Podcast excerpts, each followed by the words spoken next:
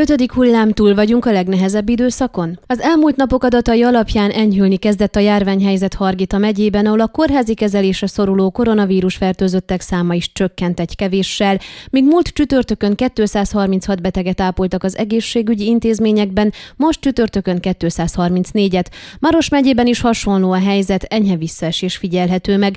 Múlt héten 264 fertőzöttet ápoltak a megye kórházaiban, ez az érték csütörtökön 260-ra csökkent. Mint ismert, az előírások értelmében megyei szinten akkor rendelik el az online oktatásra való áttérés kötelezettségét, ha az adott megye kórházaiban a koronavírus betegek számára fenntartott ágyak 75%-a betelt az aktuális hét csütörtökére. Ez sem Hargita, sem Maros megye esetében nem áll fenn.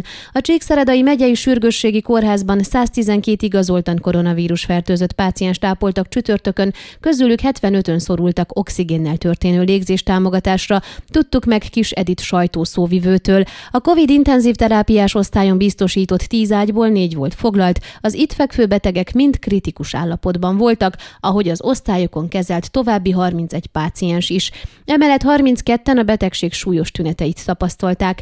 Emellett a non-COVID intenzív osztályon négy olyan beteget kezeltek, akiknek már negatív a teszteredményük, de még mindig intenzív terápiás ellátásra szorulnak. A kórház által kidolgozott visszarendeződési terv szerint legtöbb 197 ágyat tudnak szükség esetén a koronavírusos betegeknek fenntartani úgy, hogy emellett a más betegségekben szenvedők ellátása is biztosított legyen. A kórház leterheltsége tehát 56,58 százalékos. A páciensek 81 százaléka nem volt beoltva koronavírus ellen.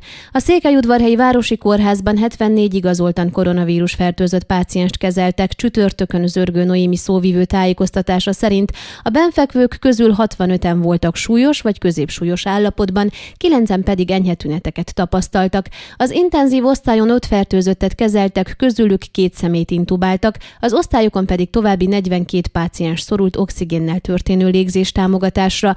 A kórházban egyébként a visszarendeződési terv szerint legtöbb 153 ágyat tudnak szükség esetén a koronavírusos betegeknek fenntartani, ami jelenleg 48,36%-os terheltséget jelent.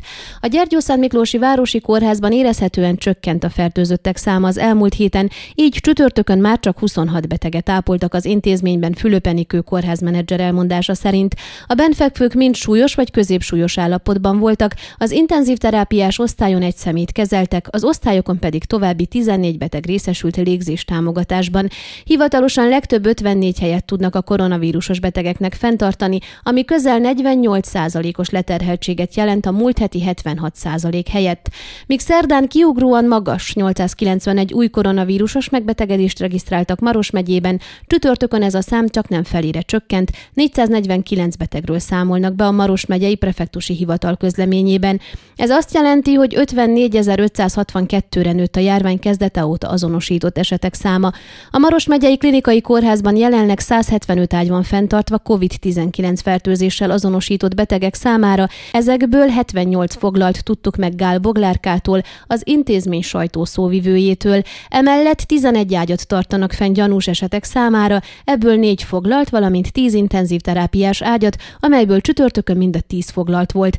Az elmúlt időszakban voltak szabad intenzív terápiás ágyaink is, most mind a 10 foglalt. A fertőzötteknek fenntartott ágyak számát azonban a járvány kezdeteitől változtatjuk a járványhelyzet függvényében.